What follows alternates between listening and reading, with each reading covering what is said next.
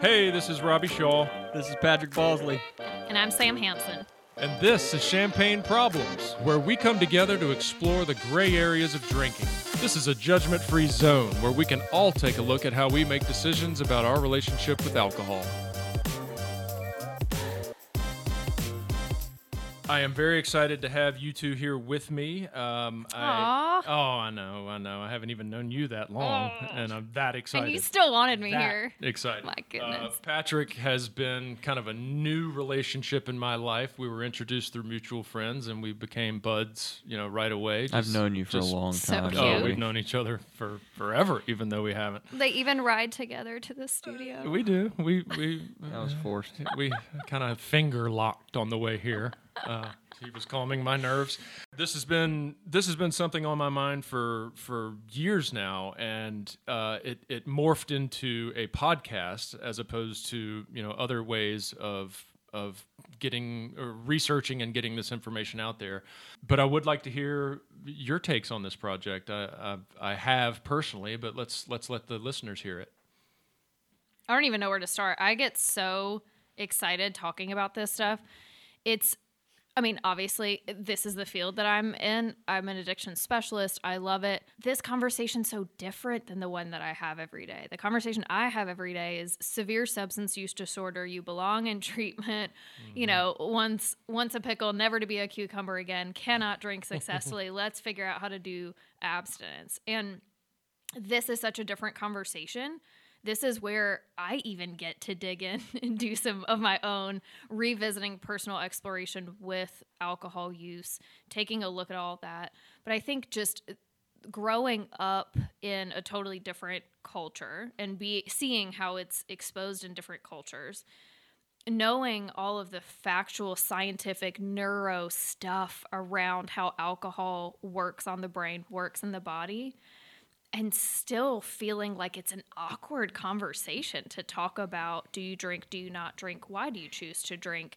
And where there's kind of resistance or a rub with people around that conversation. So i'm everything from cultural issues to women's issues to it, some of the benefits like why we actually use alcohol. I'm just pumped. I love talking about this stuff. This is what we talk about in our group chat anyway. So to be able to do it for our listeners is just super neat um, and Patrick, I know this is a conversation that we have had for a while. What, what, why this project for you? I I got so fired up when Robbie told me what he was doing. Um, and originally, how this started was, you know, you, you and I, Robbie, were having a conversation, and you asked me originally if I'd be interested in being a guest if you did something like this. That's right. And then Right. Robbie called me little like old guest. Robbie called me two hours later. He was like, "You want to co-host this with me?" It sounds really familiar. Yeah, and yeah, yeah. And at first, I like didn't even like because I, you know, I'm I'm busy, and it didn't even like really register about what this would look like, and it was almost like this. I had this like intuitive, like yes, you know, and it- it- yeah, yeah, but it wasn't. You know, most everything else like this involved in my life because this is like kind of a big deal for me. I mean, this is a, a big time investment. There's a lot of things that go into this, and I didn't even think about that. Like none of that crossed my mind. It was just this emphatic, like, yeah, absolutely. And as this thing has kind of taken form and become a life of its own, uh, I, I just I get more and more excited every every time we talk about this or throw around ideas or meet new people or talk about guests and I'm more excited about learning and seeing what unfolds out of this than I mm-hmm. am about anything else. Yeah. And I think it's so cool that like our friendships have been developing through this and all three of us have not really known each other that long mm-hmm. and we're able to get close over this conversation mm-hmm. um, Yeah.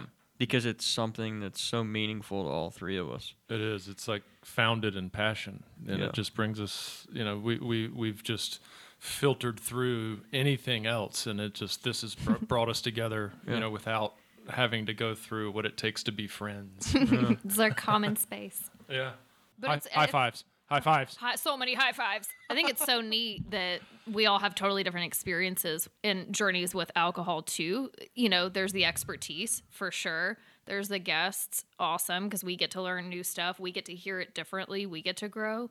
But then there's also this piece of like we all have a different thing. We all have a different angle to contribute to this conversation. Yeah. And just how does that round out, you know, the the kind of spectrum of alcohol use and really just being willing to discuss openly. I mean, we know none of what we share is unsafe for us to share, right? Because we've been trained out of doing that kind of thing. It's like mm-hmm. we're all going to share from personal experiences and all of those things are th- are journeys that we've gotten through that we are now in a good place with and feel more than comfortable sharing, hopefully to normalize some of the conversation, hopefully to present it in a way that's non shaming.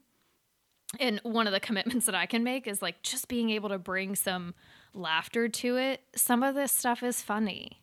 Oh my god. Some of the stuff that we've done is real dumb, you know, and, and some of the conversation has to be lighthearted. And it's not about shame. It's not about blame. It's not about looking at the ways that we've done it wrong. It's just about having the information, having the tools, and making an informed decision for yourself. You may choose to have a relationship with alcohol. I do. yeah. Exactly. But I have to be willing to look at that relationship like I would be any other. right. So it's super neat. Well, and that's just like you know, there's such a the public view of this topic has such a you know overlying kind of title, and you and you just kind of thrown into this category when the fact is it's all individual. It's an individual journey. We're all on our own journey. We're all trying to figure things out. We all have different relationships. We all have different motivators. You know and and and to your point sam you know we all come from a different place Yeah. on, on this topic which hopefully will relay to our listeners you know in, in a in a more uh, wide span Yeah. uh, appeal you know hopefully we'll be able to uh, relate to to many different people coming from many different places because that's that's the fact of of the relationship with alcohol it's it's an individual thing Yeah, I mean, I one of the biggest contributing factors and how it falls in line with my career path and passion in general around these topics is that I started drinking alcohol at, at age 12 or 13.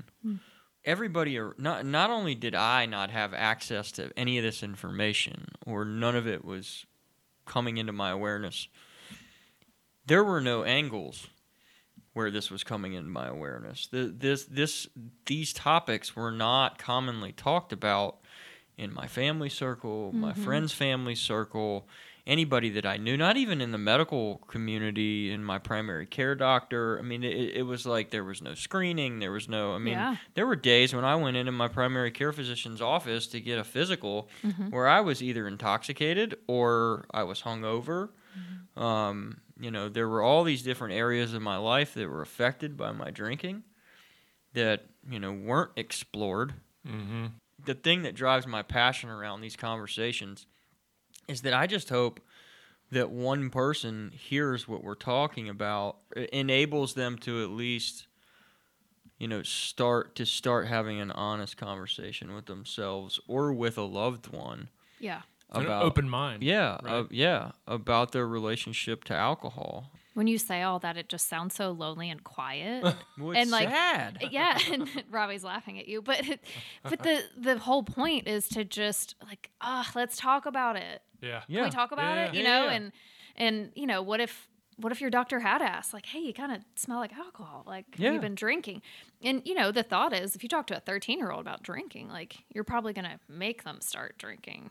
Right, mean, Like, they're- then they're probably going to get the idea. But it's like, if you do it in pro yeah what if it's just information? Well, I- I gotta so- tell a quick story. go ahead 13 years old, summer after eighth grade.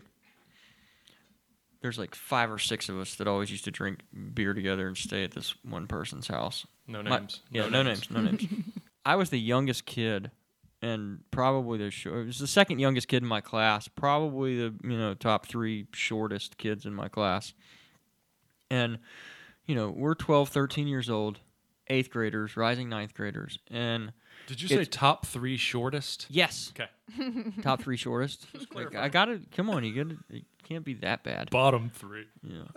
That would be bottom three tallest. Uh, it was the top three shortest. That's how. Okay, just leave me Very alone. important detail. Just leave me alone. All right. We it- it's like six thirty on a Friday night, and we've been drinking beer since three o'clock. You know, and back then it took two or three beers to get. I was like, you know, four foot ten, you know, seventy five pounds. Three three beers in that, and I'm What eight? trashed. I can relate. And yeah, this mom who did, I mean, she didn't know that we were drinking, and I I don't know how, but like. She'd pack us into her station wagon and take us to Blockbuster Video. Yes. And I just look back on this and I'm like, could you, Im- well, I mean, imagining yourself being in a Blockbuster video is one thing, but could you imagine walking into a Blockbuster video and seeing a group of six eighth graders like hammered and just, it, I, I mean, Yikes. I, I, I think it about would be so obvious. Yeah. I mean, I, I don't see that today often. I think about how crazy that was and what I would feel like if I saw that something like that today is just like Yeah. Knowing what you know yeah. that was not shared back then. Yeah. Yeah. that makes me you know think about what I want the listeners to get a, get out of this, and and obviously that is a uh, you know something we we have to think about as as podcast creators. But my idea around that is very much similar to yours, obviously, but it's it's you know we are so programmed to think certain ways about alcohol and and have have been programmed that way for a long time uh, that to to the point of everything you both just said, there's this discomfort in talking about it. There is an avoidance in talking about it in all areas. Going to the doctor, going to Blockbuster, uh, speaking to uh, clients. I mean, it's just it's it. There's an avoidance in it. So, what led me to this place and and wanting to create this podcast and and my experience with alcohol? Obviously, it was a a, a long one that ended pretty severely, but you know the the the core of it is is really kind of how it began, and I think that's the important aspect of of how how problematic drinking a lot of times um, is you know the seed is planted. I had a genetic piece. Um, I grew up in a household riddled with alcoholism. Um, when I was a child, we had uh, some tragic car crashes in our family. Uh, one in my immediate family that killed an individual, and then one uh, that was my cousin who passed away in a car, uh, drinking and driving car crash. And this was all before I started drinking. So that led me to make the the the stance and the and the declaration that I would never drink, would never touch alcohol because it had killed two people in my in my you know life, and I also you know watch uh, you know my father drink pretty heavily. His picked up a lot later, but uh, early on it was absolutely there, and and there was a, a an identifiable level of dysfunction. Um, and so all of a sudden, you know, fast forward maybe a year and a half, and I was experimenting with alcohol after really, really making a pretty heavy stance that I would never touch it. Uh, very, very, very soon after I was drinking, and I never stopped. That was sixth grade. Was the first time I ever snuck alcohol. Was uh, in sixth grade on some bikes with some friends, um, and then seventh grade, even a bigger, you know, experiment where I got almost deathly ill. Had my mom come pick me up from a friend's house, and there is absolutely no way she did not smell it on me. Yeah. I, I mean, I had puked for three hours, and then had to call my mother to pick me up at one o'clock in the morning, and go home uh, because I was sick. There's no way I didn't smell like mint schnapps. I mean, it was Ew. seep, it was in my hair. So anyway, so then you know, Robbie. and and then you know, then I, a month later, uh, same thing. Two months later, same thing. And then all of a sudden, I am a very very consistent drinker. I am I am in the drinking crowd. You're reliable. Uh, if you need some, if somebody needed a drinker, I'm there. And I mean, I have tens of thousands of stories. And then, of course, through high school, I, I fairly held it all together. I mean, I never really got in trouble. Got busted a couple times, but talked my way out of it. Lied my way out of it. You You know, nobody ever believed I had an issue because I was a basketball player. I had decent grades. I was popular. I was a jock. You know, all those things that on the external looked looked great. Looked like I had nothing going on when I was drinking like a fish. And my I remember in high school playing basketball and my dad asking me why I sweat so much on the mm-hmm. basketball court, and I was like, it's because I was the out, booze, it's 'cause I was out to four o'clock last night. is why. I'm playing so hard. Oh man, I was Harder than anyone. going so hard. Right, exactly, and and and it just speaks to all the, you know, the denial and the avoidance and the and the normalization. You know, it just it's just a part of our lives. And and even if he knew it was alcohol, which I'm sure he did, it wasn't that big of a deal. You know, his son's in high Yeah. school. He drinks. People drink. That's what we do. But the problem is what it led to.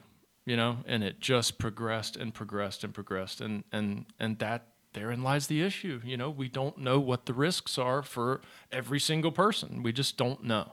So, what I would like the audience to get out of this is it really boils down to just an overabundance of information. You know, you just can't have too much. And there is a lot out there, and it's hard to find. It's brushed under rugs. It is uh, misdelivered. y- You know, it's inaccurate. Um, and so, you know, that's that's that's what the goal of Champagne Problems is: is to inform our listeners with factual information so they can make rational decisions for their wellness.